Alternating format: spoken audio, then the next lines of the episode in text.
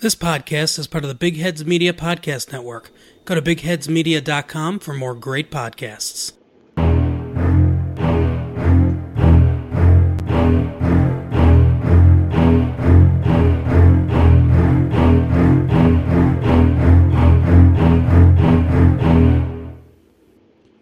Good afternoon, ladies and gentlemen. The Sharks win a Saturday or Friday afternoon uh, game, and I'm gonna get uh, docked so many points because I'm gonna get the afternoon slash night uh, issue all you know discombobulated in my brain. but the Sharks pull out uh, a convincing four to one win against the Los Angeles Kings, and really the story of uh, today's game is the depth throughout the lineup, getting contributions lines one through four. I am your host, Eric Landy, and if you want to be a part of the show, please go ahead and follow us on Twitter at Tealtown USA. You can also use Instagram. You can find us on the chat. You can find us on Facebook, SoundCloud, Reddit, all using the Tealtown USA uh, user. And uh, for all our great Sharks content, go ahead and check us out at tealtownusa.com.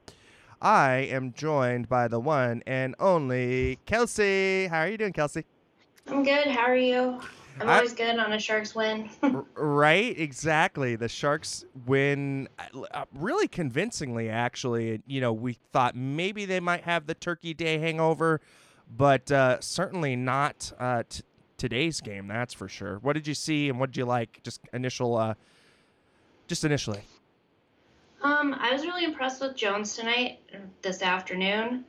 Um, I really thought he played really well. Um, I did think that some of the zone, uh, the neutral zone was kind of sloppy, especially in the first and in the start of the second. Um, however, I thought they looked good. Yeah, I I agree. I think they started. excuse me. They started a little slow, but uh, Patrick Marleau opens up the scoring with his sixth on the season. Sorensen and Thornton with the assist there. It's good to see Jumbo on a little bit of an assist streak, getting some points because uh, it had been looking like Jumbo was just a little off still, but uh, nice to see him kind of come back with the point streak. Uh, again, that is Marleau, his sixth from Sorensen and Thornton. That was seven minutes, 27, 26 seconds in. Sharks up 1 nothing. Uh, then the Sharks continue to go to work with Marc-Edouard Vlasic scoring his fourth goal. Uh, Karlsson and Meier with the assist there. That would be Erik Karlsson. Going into the second period, Noah Gregor with his first NHL goal and just showing the Jets on on uh, on a great play. You have the alley oop from Brendan Dillon and uh, Jones. Martin Jones gets an uh, an assist there along with Brendan Dillon. Logan Couture capping off the Sharks scoring with his sixth on the season with a nice double deflect. Goodrow and Karlsson uh, getting points on that. Unfortunately, my um, Kyle Clifford uh, ends the shutout bid for Martin Jones, his third on the season at uh, 18 11 in the third period, but the Sharks prevail in the 4 to 1 win. And honestly, again, you're just getting contributions throughout the lineup, getting a nice fourth line goal, getting a uh, third line goal, getting a second line goal, and then getting a first line goal. So, I mean, overall, I mean, as far as the offensive balance goes, it's exactly what you wanted to see from the Sharks, especially with uh, with how sluggish they looked against the Jets. So, uh, Kelsey, I mean, can you kind of speak a little bit to how the four line game kind of is so important to the Sharks' makeup? Well, I think we really saw the difference with even though Hertl's not on the score sheet. I think playing the going back to the 12 forwards um, really helped them out because they could actually roll lines instead of having to double shift players uh, forwards. Um, really important, and it's always nice to get extra goals from your third and fourth lines um, to kind of see scoring all around. Um, I think they're actually those that third and fourth line are finally hitting their stride, and I think they're looking good. Um, and I'm excited to see what they're going to do the rest of the season. Yeah, I mean, what I mean, seeing Antti Suomela really step up into that mm-hmm. fourth line center role, I think gives Peter DeBoer finally an option to roll four lines and you know with Gregor really kind of coming on taking the the most out of tonight or today's uh, excuse me opportunity to get in I mean, eh, you know, this could be the start of kind of solidifying that fourth line, which has been an issue the entire season. Um, I this is the first game that I've liked Gregor. Um, I thought he played really well. Um, he really put the on a goal that he had. Um, and I just really felt that uh, this was the first time that I actually saw what everybody was talking about and that he was actually a decent player. So I think that um, solidifying that third and fourth line is going to be really important, especially heading into December. Yeah, heading in December, I mean, you you get the Sharks going out on uh, quite a few different road trips. So having the ability to roll the four lines and being able to handle mismatches, especially with uh, with how you don't have a last change with no home ice. So having the ability to have a true center and a and a line that is made up of forwards who you know play together is I think extremely important. You know, we were seeing um, Evander Kane get uh, double shifted, triple shifted. The same thing with Timo Meier. And, you know, as much as those guys can take those minutes, you're going to have um, times where the fatigue is going to settle in. You're going to have time where where just pretty much the forwards are just gas. And again, I I can't emphasize that enough against the Jets game. To me, that was a rested Jets uh, team going into San Jose and and just taking advantage of a team that had been rolling the seven D men. So. Um, you know, I, I don't like the 7D men configuration as like a long term fix. So, really having the depth forwards is super important for any kind of designs this team has on going forward. I agree. Um, JF Turner makes a good point um, about uh, Peter DeBoer being stubborn with the slow grit guys and not giving them enough playing time. Um, I have to agree with you on that. Um, I do think that they need to that DeBoer needs to step up and let those players uh, give some confidence to those players. The more they play, the more confident they're.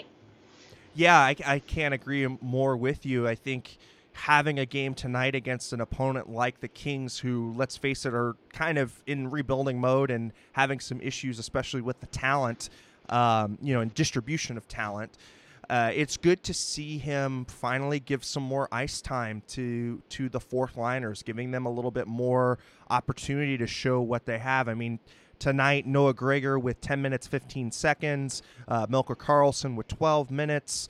Um, you've got Antti Suomela with nine minutes, although he would have picked up some more shifts had he not gotten um, basically hip checked in the head. um, and and so you know it's good to see that that nice even ish, uh, even distribution. I do not like Evander Kane logging 21 minutes. I still think that that's a little high for him. Uh, Logan with 1832. Uh, Joe Thornton with 17 minutes 30 seconds. Um, so to me, those are still a little bit high.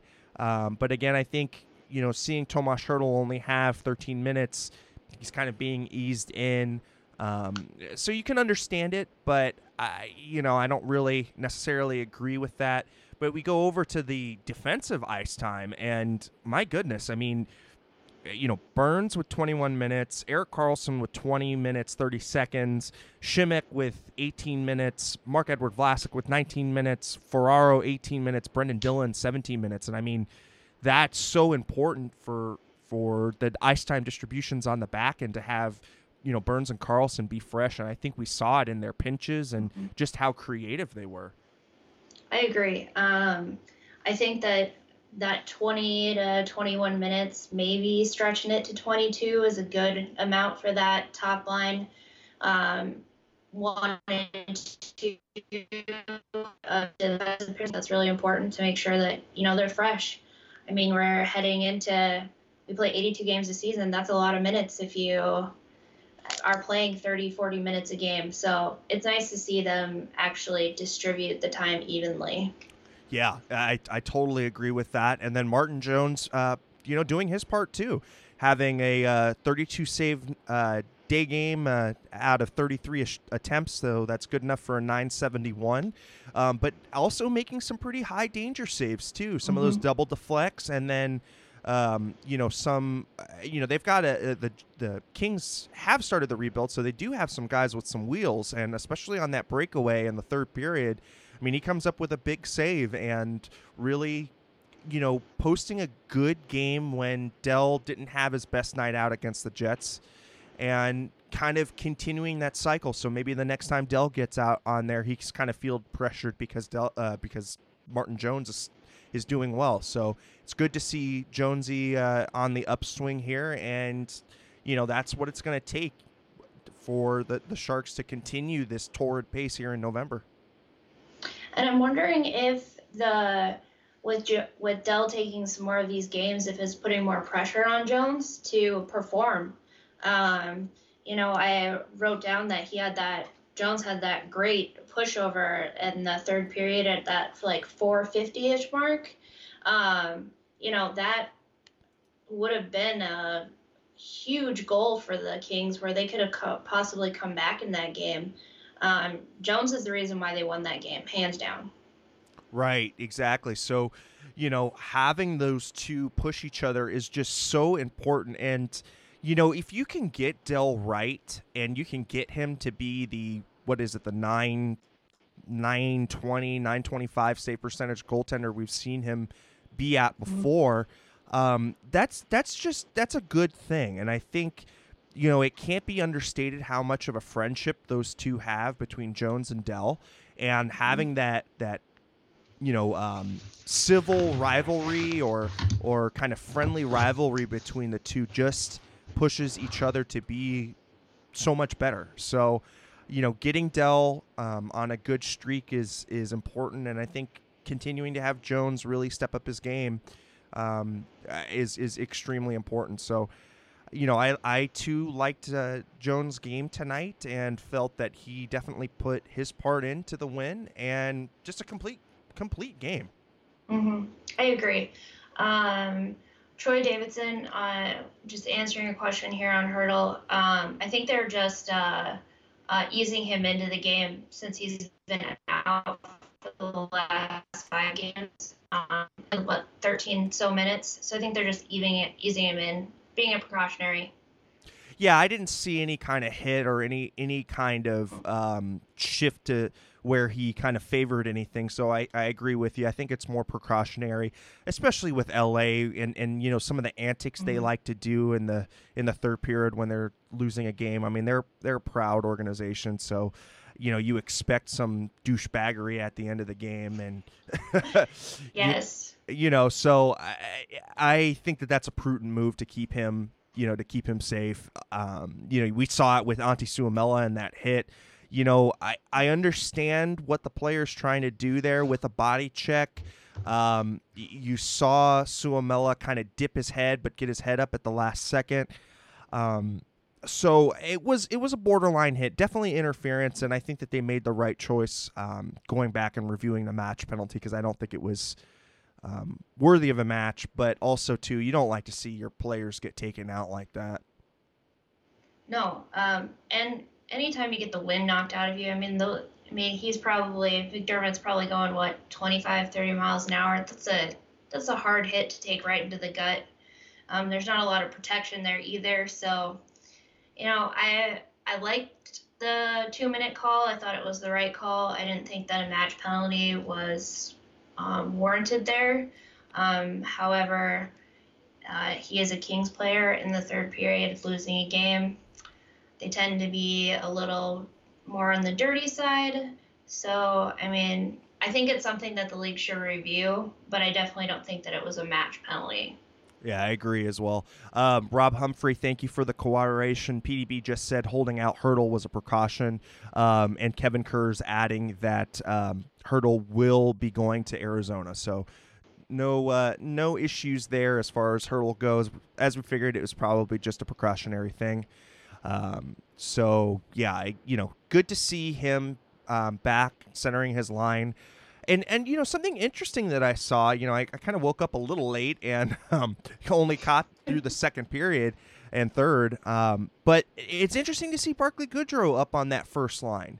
You know, they had um, they they kept him with Logan and with Evander, and then they put um, Labanc on the third line with with Thornton, and I, you know I think it was a pretty seamless, you know, pretty seamless integration. I liked uh, Labanc with Thornton; those two have mm-hmm. chemistry, and I liked Goodrow kind of doing the dirty work for Evander and for Logan. So, I mean, what do you think of just the kind of the forward selection and just where they were deployed tonight today?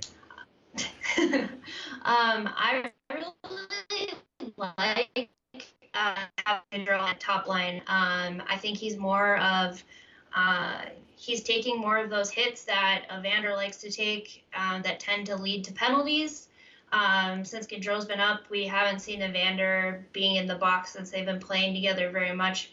Um, and I really like that. Um, I really like the Labanc Thornton combination. Um, I also uh, think that uh, um, I think that putting Labanc and Thornton together is going to lead to some more uh, goals for Thornton here in the long run. Um, he's kind of hit a dry spell, um, but he is like what uh, four saves short of becoming, or four assists short of becoming uh, fifth all-time assists. Um, and that's just uh, amazing to see a player uh, being 40 and still playing like he is. Yeah, and I mean, right now, just looking at um, looking at Barclay Goodrow's stats, he's played 26 games and he's got 11 points. Um, I, let's see. I don't know if that's updated or not to today's game. No, it's not. So he's got 12 points on the season right now. Um, and what's interesting though is that he's five points away from his career high. Um, so I definitely think that he's going to be breaking that. And I think I've said before, I, I could see him as a 40, 50 point player um, this season. So, you know, certainly going at a good pace, um, liking his game, and he just needs to continue doing the same. In so far as Joe Thornton goes, um, I saw some good signs from him against Winnipeg. I felt like, especially on the assist on the one goal, you know, definitely showing the mitts. I've noticed that he's been easy to push off in the corners lately. He's losing the puck quite a bit in the in the low corners. Um, and and so I'm wondering if it's like a upper body strength kind of deal, um, or if it's just maybe his he's not so sure on his planting of his feet in the corners. But I think to me that is where his biggest um, decline I've seen in this season is that that board play in the in the in the down low in the corners. So um, you know, it's good to see Jumbo on a roll, give him some confidence, and you know, maybe maybe that'll hopefully help him with you know holding on to the puck a little bit more, um, and eh, you know, just making a little bit more, being a little bit more protective in the corners of the puck. I 100% agree with that. Um, I I'm hoping that Thornton start stops playing out in that those corners. That's why you got Labanc and them. You know, go back and hang out behind behind the net. You don't need to be in the corners where you're struggling, and that's where your giveaways But uh, let the younger forwards play in those corners and just kind of stick to what you know. Yeah, no, I I agree. You know, have have like your Sorensen and your Labanc, you know, really hold on to the puck and you know get him into into places where he can be effective so behind the net or in the slot being able to sh- distribute or hell even have him kind of fly a little bit um, high on the point so he can kind of distribute the puck because mm-hmm. we have seen him be able to to have success from that position as well and allow you know Burns to fly a little bit higher into the um, you know, into the zone because I, you know, it's it's pretty obvious that PDB likes to deploy the Burns Simek pairing with Thornton. Mm-hmm. Um, so you know, you can you can play to to Burns' strength, which is to be a very strong, um, you know, strong kind of disruptive presence in front of the net, even as a defenseman. Well, and that goes to being, you know, Burns is forward for most of his life, and so most of his playing time. So I think that has a lot to do with um, that and his puck movement and how he looks at the game. He doesn't look at it necessarily as a defenseman. He looks at it more as a forward, which is why you see him up in the play a lot and running plays like that because he was a forward forever. Yeah. Yeah, and you know, and that kind of just goes to the larger discussion of of how well the defensive core is, is playing. I think having the seventh defender really made DeBoer, I think, maybe a little bit more aware of the way that the ice time distributions were going. So, mm-hmm. you know, now r- taking that that seventh defenseman out and just doing a regular kind of uh, rotation, he is relying a little bit more upon um, Brendan Dillon and Mario Ferraro. And I, boy, Ferraro had such a clean look at the net in the third period. He, he was so close to getting that first goal. Um, but you're seeing his confidence. I mean, he just increases every game he plays. Yeah, I don't think that it'll be very long before he gets his goal. Um, I I would say that you know, if he gets any ha- sort of looks like he had tonight against Arizona, he'll he'll get it. Yeah, yeah, no, I, I agree. Although you you you almost wonder if that Arizona game is going to be like a 2-1, 1 nothing kind mm-hmm. of game cuz I, I, you know, you can just see the writing on the wall for that one. Um, but uh, JF Turner um, he wants to talk about the um, refing tax and we have uh, definitely talked about this before insofar as just the Sharks getting maybe not the benefit of the breaks and maybe not a benefit of uh, of some calls there. You know, all I can say is when you're a ref and you're looking right at it and you choose not to uh, not to make the call, um, it's pretty obvious and I think I'll just kind of leave it at that. You know, it, it these blatant non calls are, are just becoming more and more obvious, and you know, it's not a great look. It, it's not a great look. So, you know, it's good to see the Sharks didn't take as many penalties tonight today. Mm-hmm. Um, you know, that was a big, I think, a big area of concern. But I think going forward, uh, a, maybe an even bigger area of concern is just the ineptitude of the power play. I think that's the tonight, uh, today. Cause, oh, God, I've done that like three or four times already. But today, I think that is kind of shining a light on on the issue of the power play. I, I it does not look good. The zone entries are really horrendous right now. Um, I agree. Um, I wrote down that uh, the power play was really messy. Not a lot of zone time, especially with that power play in the third. Uh, the Kings had more chances in that power play that they uh, had it, that the Sharks had in the third than. Um, and I just thought it was just messy, messy, messy, messy, messy.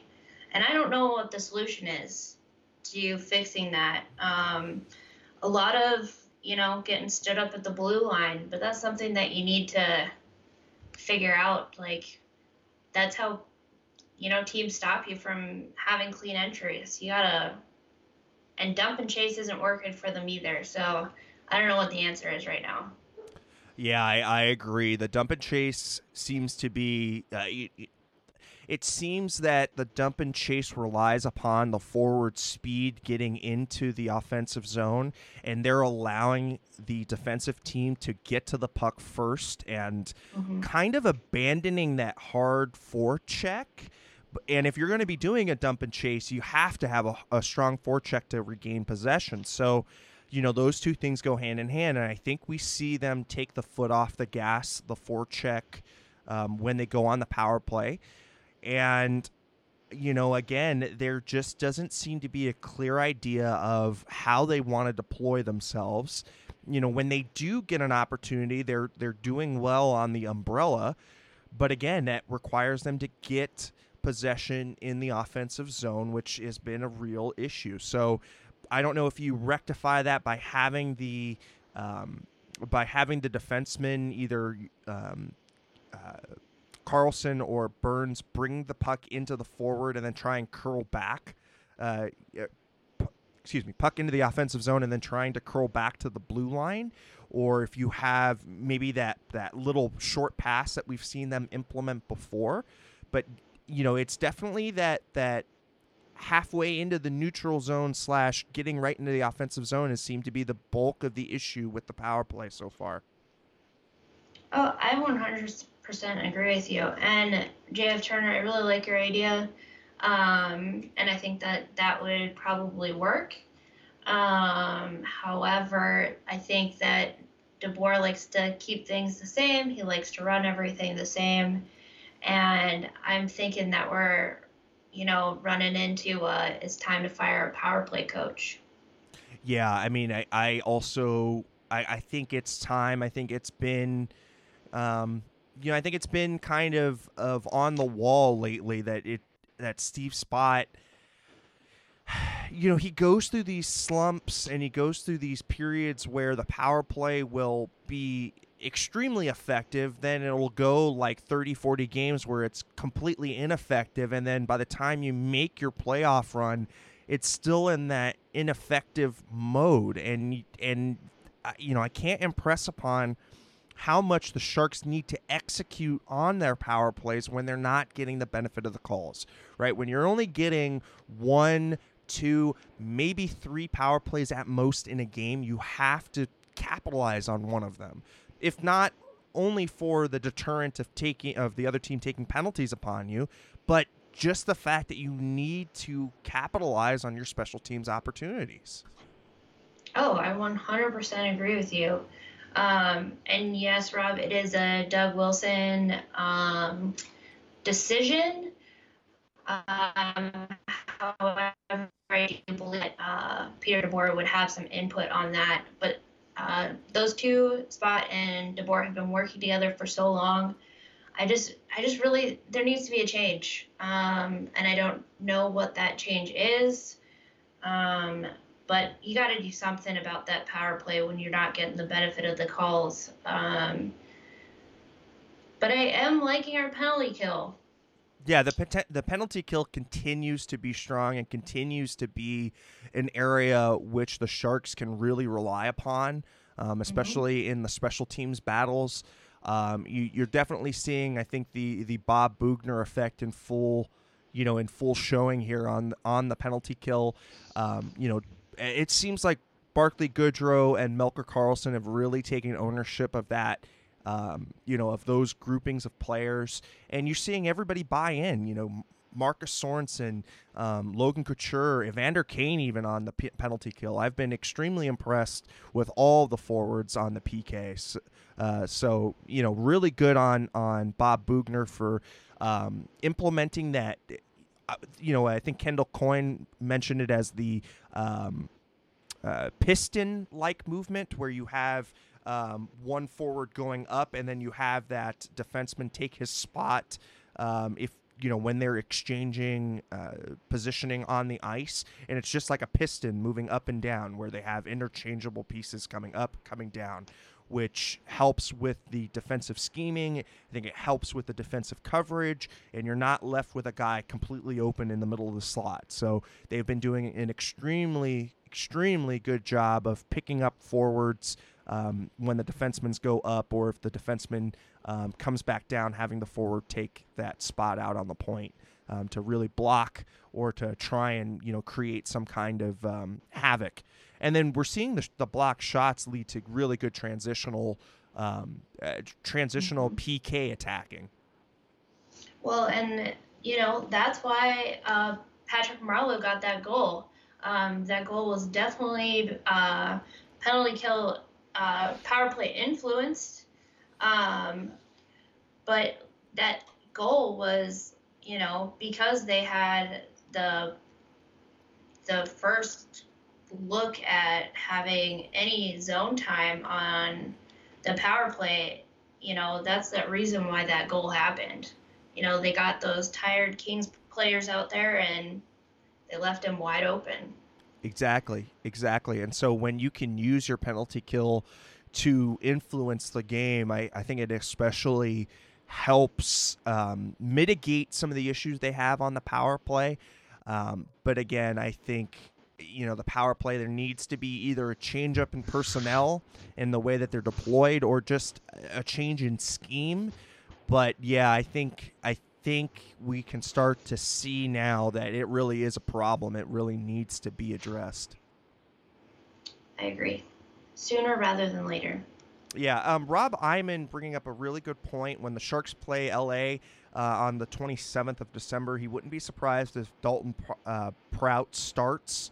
Um, I, I I tend to agree. I I I think that you know after seeing that big hit, um, you know that Peter DeBoer is a little bit more of a reactionary coach, so it wouldn't surprise me to see him bring in a slugger. That's for sure. Um, but that's if uh, Prout's healthy. He's still on IR right now. So, I mean, you never know um, if he's even going to be healthy for that. But I definitely think that thing that uh, Peter DeBoer would do is throw him out there and say, go for it.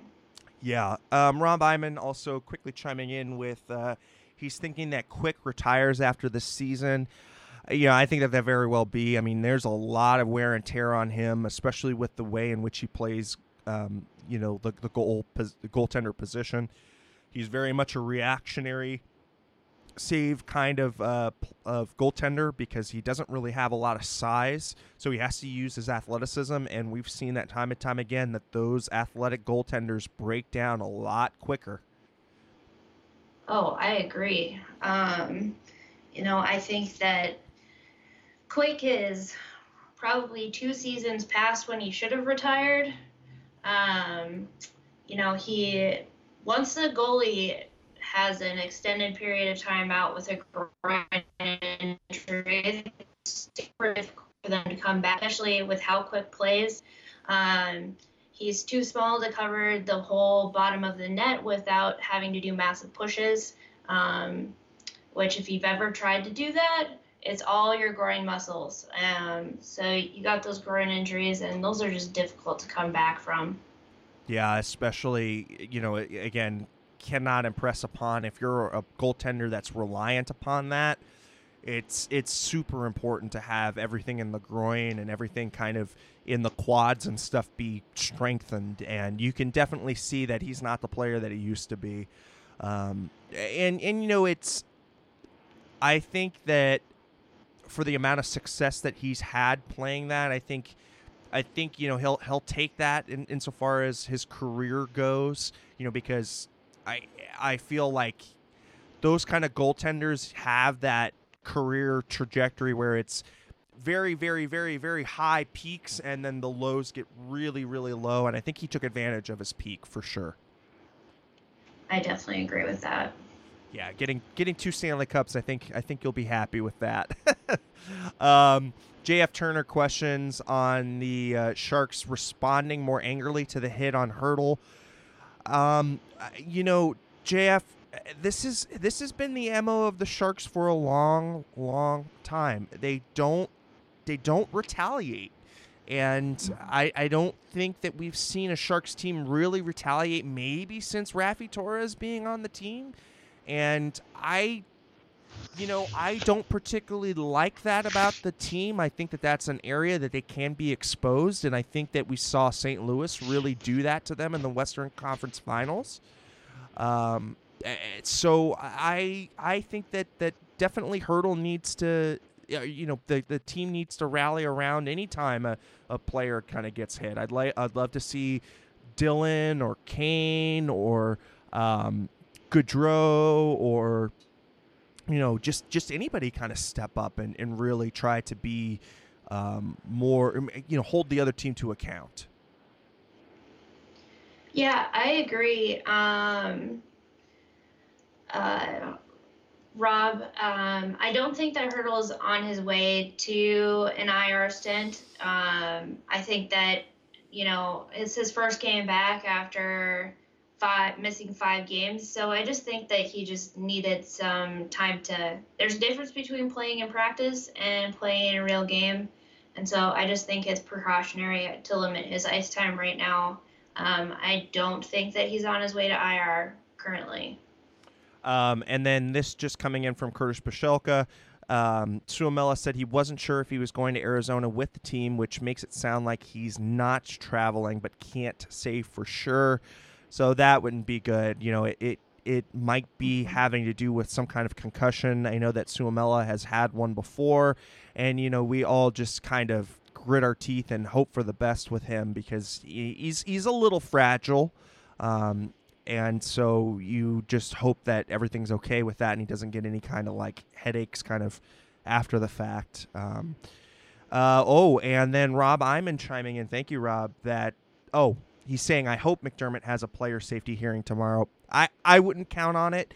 I think they'll look at that and they'll just say it's body on body on head and you know they'll I think they'll use the defense that MacDermid is just so much um, larger than uh, than Suomela, so that will mitigate that fact. But um, yeah, I hope they don't roll with the 7D men either. That's for sure. I agree. Um, I'm really, you know, crossing my fingers for Suomela. He's such a vital part of this team, um, and you know, I I don't know how you beef him up so that he doesn't keep getting hurt like this. Uh, but once you have a concussion, it's really difficult to come back, and you tend to just keep getting them over and over again.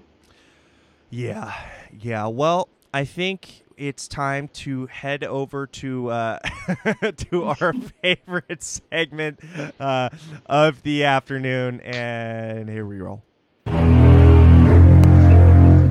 Have the goddamn common courtesy to give him a reach around. well, and it's quite an uh, an afternoon worth of uh, of games today on the docket. We've got plenty in progress so far, so we'll just roll through them quickly. The Lightning are up on the Capitals 3 to 2, 15-23 remaining in the third period. The Yotes and the Knights are still deadlocked at nothing nothing. Knights on the power play. There's 13:39 left in the second period. Penguins and the Blue Jackets. Uh, that game just got underway. It's 16:46 in the first period. Nothing, nothing. On tap tonight, the Predators and the Hurricanes. 7:30 Eastern. That's 4:30 Pacific. If you want to take a look at the Stars and the Blues, a nice little showdown in the Central Conference. It is 5:30 start Pacific. The Bruins take the Rangers down 3 to 2 in overtime. Bruins are just surging right now. They're 18 3 and 5 and uh, boy, that's a team that looks like it's it's headed to another uh, headed to another long run. Jets beat the Duckies 3 nothing. Uh, and then the Kings beat the, or excuse me, the Sharks beat the Kings four to one. Avalanche beat, beat the Blackhawks five to two. The Wild whoop up on the Senators seven two. Maple Leafs are beaten by the Sabres six to four. So the Sheldon Keefe magic is finally wearing off just a little. Flyers beat up on the Red Wings six to one, and that is your final wrap ups uh, on the games this afternoon. So I think it's time that we kind of go into a little bit more of the NHL news. I think everybody has kind of had a take on this. Um, I know that um, we at Teal Town, we have all had our kind of individual takes on the situation, but Kelsey, you know, it's it's really sad and upsetting when we have to talk about, um, especially instances of um, racial slurring, uh, incidences of um, discriminatory behavior. And, uh, you know, Bill Peters placed his resignation this morning uh, and was accepted by the Calgary Flames. I think that that is kind of was an inevitable move. I think he saw the writing on the wall there. But did you happen to get a chance to look at the apology and look at just kind of the whole situation in total? And do you have any kind of take on it? Uh, yeah, I've been following this um, pretty closely, um, mainly because any sort of uh, this this makes me very upset. Um, I don't think that there's any. I know that the world was a different place 10 years ago. Um, these kinds of things were more accepted then. Um, however, I do know that there's a place for it. Um, anywhere on the professional level, I don't, and especially as a coach, you're there to support your team. You're there to, you know, um, lift them up and help them get better. That is your job. You are a coach. Um, your job is not to tear your players down. Um, and I think that, you know, that's the difference between a good coach and a bad coach. Um, and I'm really hoping that uh, I wish that the Flames would have done away with him on their own and not um, accepted a uh, allowed him to resign. Um, I definitely believe that he was getting pushed out as he should have. However, the second that this came out, I think that he should have been put on leave and uh, should have been given notice. Um, I don't think that it's appropriate at all. Yeah, I I um, I, I totally agree Step off my box. no, I I'm think step off the box. I think seeing the whole you can play movement, um, and especially with the NHL trying to do their best with the you you can play movement, trying to do their best with, um, you know, uh, handing more assistance to the women's game, and just growing the game in general. There's no place for, for this kind of of uh, derogatory language. There's no place for um, you know a person who is in a level of power making decisions in and around lineups you know, using any kind of, of prejudice against any kind of player, whether it be for orientation or whether it be for um, racial, you know, bigotry, whether it be for, uh, you know, any kind of, of, of misconduct. You know, the allegations of him not only using um, derogatory language, but of also incurring abuse upon other players is, is just horrible. And there's there's no there's no need for for a coach to to have any kind of physical interaction with a with a teammate. I mean physical as in like, you know, there there's no place for that. And and so you know, I do think that this is going to shine a very big spotlight in the NHL, um, especially because of just how much retread we see in the coaching ranks um, you know how much of a kind of a good old boys network it is i think we're going to start to see that there are going to be some other coaches um, be put on the spotlight. And i mean we look at um, mike babcock not necessarily for um, defamation of a player or any kind of, of abuse allegations or things like that but just using the type of mental tactics that he uses with his players and uh, you could you could say that that's an emotional abuse to a player. And you know whether or not you are on the side of oh well this is snowflakes being snowflakes or or this is um, you know a newer generation being softer i think honestly this is just being good human beings right? So um you know again any any kind of form of of abuse like that, especially from a, a person of power, it's not acceptable anymore. And I think getting that light kind of you know shining into the NHL, I think is a good thing. You know, and I think it will just continue to see um, more change, which is good. You know, and and I think you know the the spotlight needs to be cast further down into the whole hockey system. You need to look at everyone, you know, whether it be coaches in junior, coaches in the college ranks, um, eh, you know, it mm-hmm. needs to be looked at. Anybody in power needs to make sure that they're extremely careful with how they interact with players. I mean, if this would have happened uh, at a high school level, there would be no question that that coach would be fired. The stuff that Babcock got away with, you know, um, asking players to rate how their other players are performing and then saying, well, this is what he said. I think that's absolutely ridiculous. If that happened on a high school level, you would get fired immediately. There would be no question about it. Um, I just think there needs to be a total overhaul.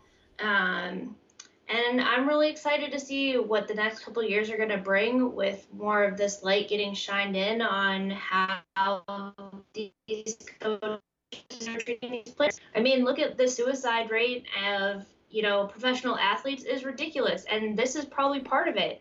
I mean, if you have a coach that is in the position of power telling you that you're useless, you know that says a lot, and I I think that that is definitely something that needs to be looked at. Um now we've also had uh, Peter Karmanos, ex Carolina Hurricanes owner, saying he would have fired um, Ron Francis if he would have known about the allegations. Excuse me, against um, Bill Peters. Um, Ron Francis, I, I think he's going to get some heat, um, mm-hmm. especially because he.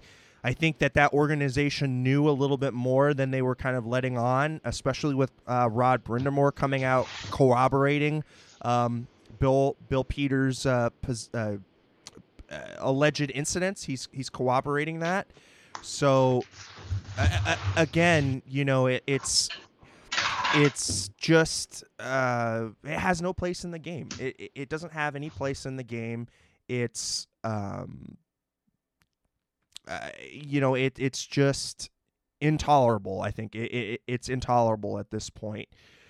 Um, Steve Cropper, do these views represent the view of Teal Town USA? I you know, I think all of us have been on record as being supportive of the you can play movement. I think that Teal Town as an organization um, pushes forward diversity. You look at uh, all of our contributors um, whether it be myself or AJ or Eric or Felix, um, Kelsey. You know, I think we try to do our best to try and get a diverse um, set of voices on the podcast. So we believe in diversity. I think we all believe it makes us stronger for having different viewpoints. Um, I'm not going to speak for anybody else on the podcast, so um, you know I, I, won't say that, that they share the same positions but I can assure you that we all um, see abuses of power as uh, an important thing to get rid of in the NHL. I agree. Um, you know, all of our views are our own, but uh, with our group conversations, I definitely think that uh, most of us stand on the same point. Um, you know, I just there's just no place for it. Yeah, there there there really isn't. I mean, again, you you have to look at players' mental health. You have to look at um, you know players who not only are are, are at uh, what am I trying to say here? I'm trying to say that they're already in a position where you know if they've been concussed or if they are um, self-critical, highly self-critical of themselves because of the way that they play on ice, and then you add a, a level of uh, discrimination, or you add, um, uh, you know, a level of um, mental, any kind of mental games that coaches like to play.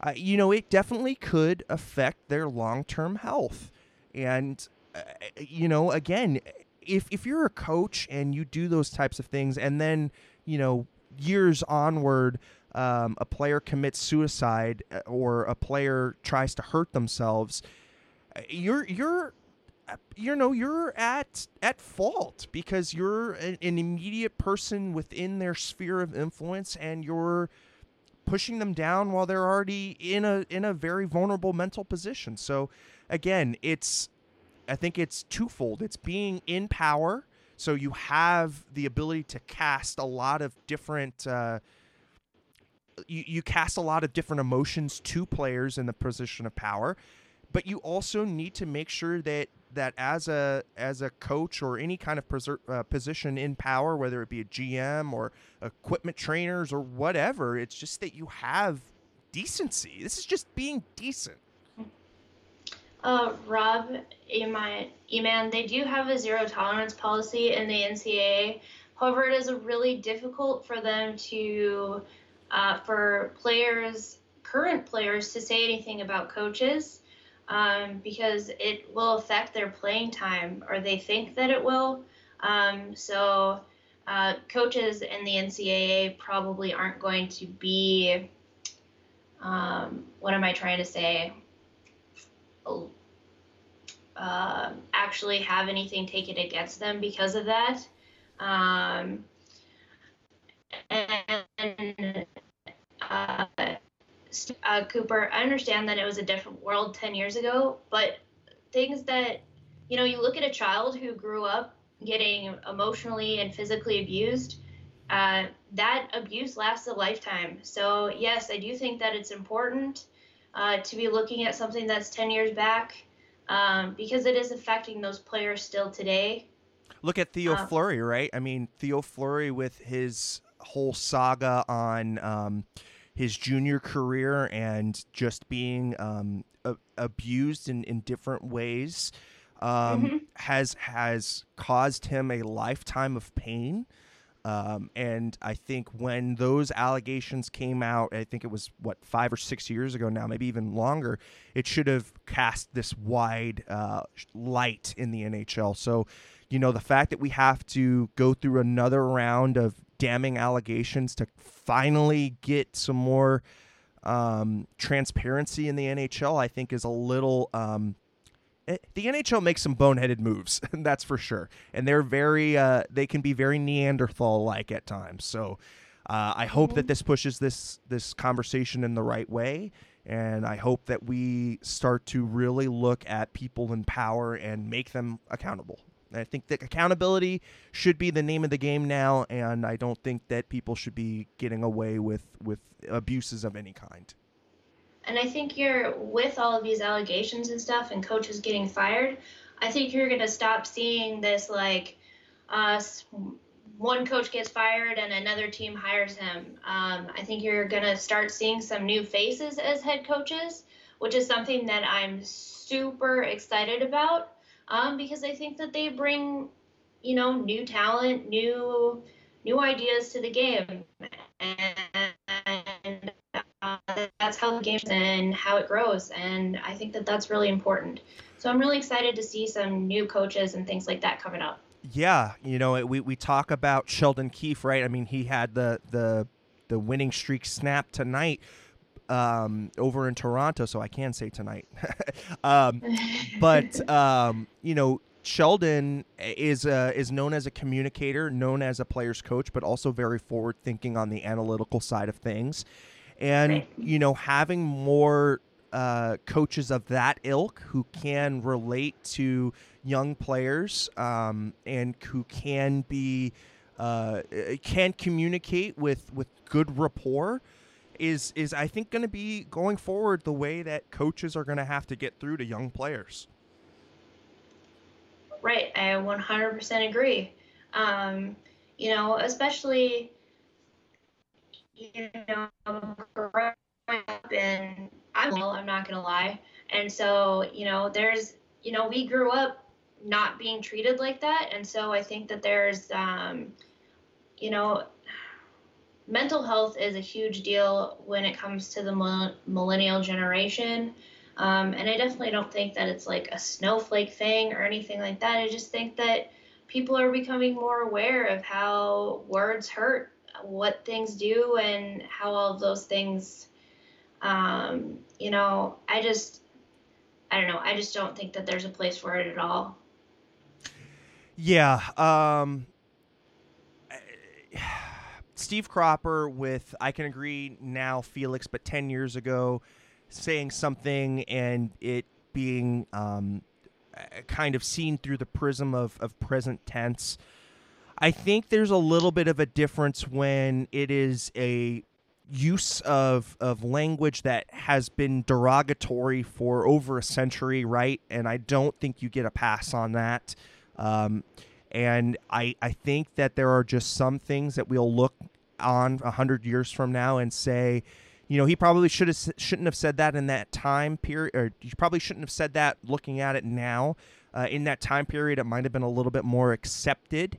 But if you say something that has been completely derogatory for over 100 years and then you look forward another 100 years and you have basically 200 years of it being known as a derogatory kind of language, I, I, there is no defense for that.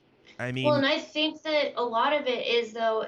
Yes, the 10 years one is the one that's getting most talked about, but it is something that is currently happening. There are players that after uh, he came out about all of this that are saying this is happening now, but want to go on record saying that it was happening. So there are players that are coming out and uh, talking to press and stuff like that, but they're staying quiet about who they are. Um, so it's because it's a continuing thing. It's not actually just, uh, oh, he said a stupid thing 10 years ago. Um, he's still doing these things. He hasn't changed. Right. And I think that's what the issue is. Right. Um, you know, and and again, Steve Cropper with with kind of um, using kind of a popular TV show and and a, a I would say at this point we'll call that a racial slur for sure. Um, in that time period, I think it was a, it was a little bit more accepted, but I don't think we go back looking at it and saying like, okay, you know, the people of MASH, the TV show, are all bad because they let this happen. You know, that's kind of that borderline situation where it's like, okay, yeah, you kind of you kind of cringe when it was said then, and now you definitely know that it's not a good thing to say. You have a little bit more leeway on that, but when you use when you use, I just that word that was uttered, um, is is just so damaging and and you know, as a person who comes from mixed heritage, so dad's Italian American and mom's Mexican American, when you hear uh, the same kinds of, of language used, you understand somewhat. You can't be in, in somebody's shoes 100%. But if you if you've lived under if you've lived under a lot of derogatory terms in the past and you continually see it be something in the present, I think you can you you start to have an understanding of why it is so damaging because it's just piling on. So uh, again, it doesn't have any place for me. I don't think it has any place in this world anymore. Um, we're all just human, and really, a science teacher put it this way to me: it's the the melanin in our skin right? It's it's just the mm-hmm. difference in the melanin in our skin. Whether we live on the equator and we're a little bit darker because that's a natural adaptation, but that's all it is. I mean, you know, the DNA is 99% the same. You know, it's only a few chromosomes, a few genetic pieces of, of information that's changed between us. So we need to, having said that, we need to have more respect for each other. It's just a respect thing. I agree. You know, it doesn't, you know, I just, you have to trust and love one another. That is, you know, what I've learned in my life is that, you know, there needs to be more love in this world. And um, I just, there's just no place for you not to have respect for one another. You're, you can still coach somebody and change how you think at the same time. Right. Right. And I think I think just kind of putting a bow on it insofar as what's okay past versus present versus future. Um, I think that there are certain times when the line is crossed, it will be crossed 50 years ago, 50 years from now. Anytime that you that you make that clear um, delineation upon crossing the line, it, it, will be bad no matter what time period.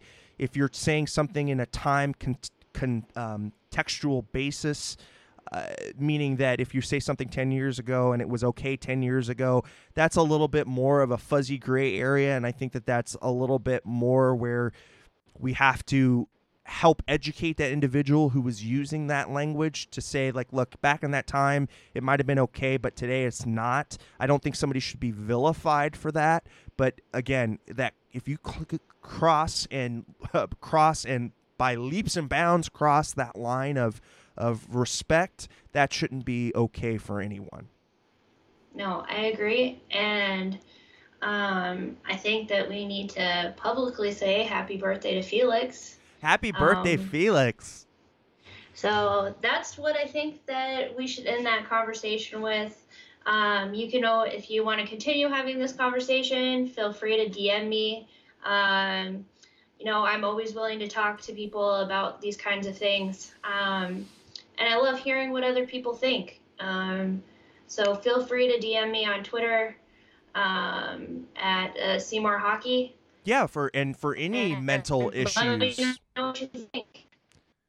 Yeah, for any any kind of mental, you know, emotional, emotional, eh, and and mental issues. I think all of us have been touched by it at some point. So we'll all, we you know, we'd love to to reach out and and if you need help immediately, do not be afraid to seek it. You know, there are um, hotlines to, to call. There are, you know, any one of us on Twitter. You know, if you need somebody immediately, you can always reach out to us. Um, you know, I we all have very different backgrounds in this kind of thing. I've I've dealt with it on a familial level. You know, Kelsey has dealt with it on a familial and personal level. You know, it it just do not be afraid to seek help. Uh, Rob, that's a good idea. Maybe we should look into having a Discord page. Um, we'll talk about it and see what happens there. Um, but you know, you know, we're always open to have conversations. Um, or insomnia, so I'm normally awake, so you can DM me whenever. So you know, um, just if you need help, get it, no matter where it's from. Exactly, exactly. It's it's always good to have somebody to talk to. So do not be afraid to reach out.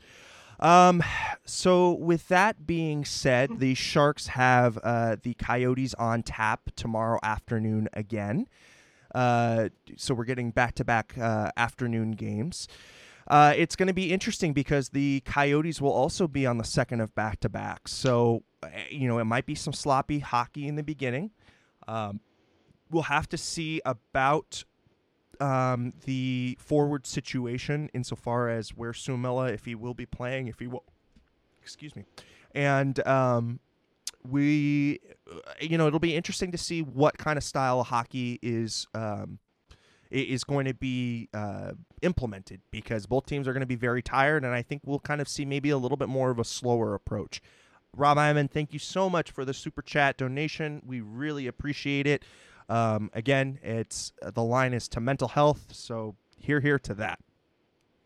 Uh, yeah, I think I think it's going to be interesting because um, when the Coyotes play on the second end of a back-to-back, they tend to be more tired in the beginning and hit it off at the end.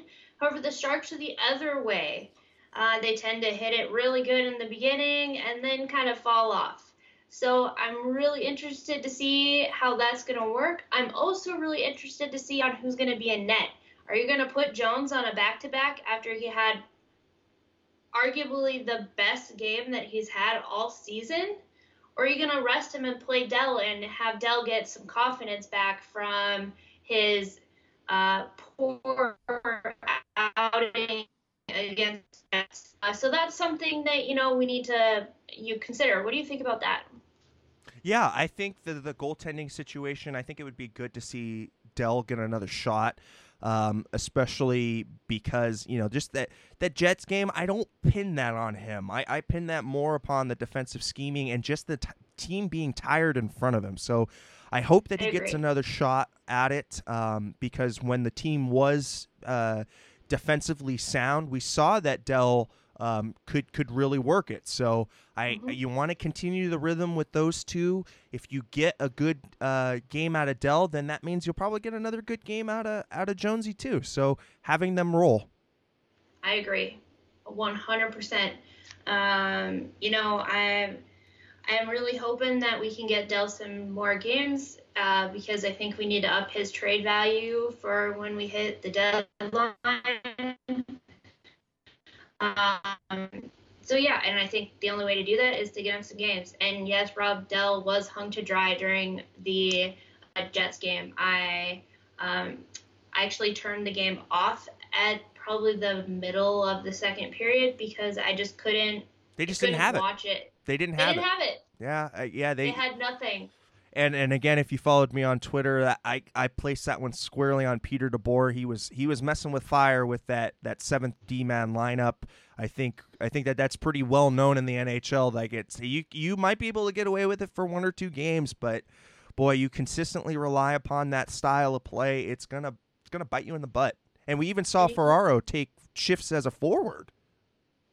That was just crazy. Like, and you can't do that against the Jets. They like systematically are uh, most of the time, especially this season, better than the Sharks. So you have to play your best game against them, and they that was probably the worst game they've had all season.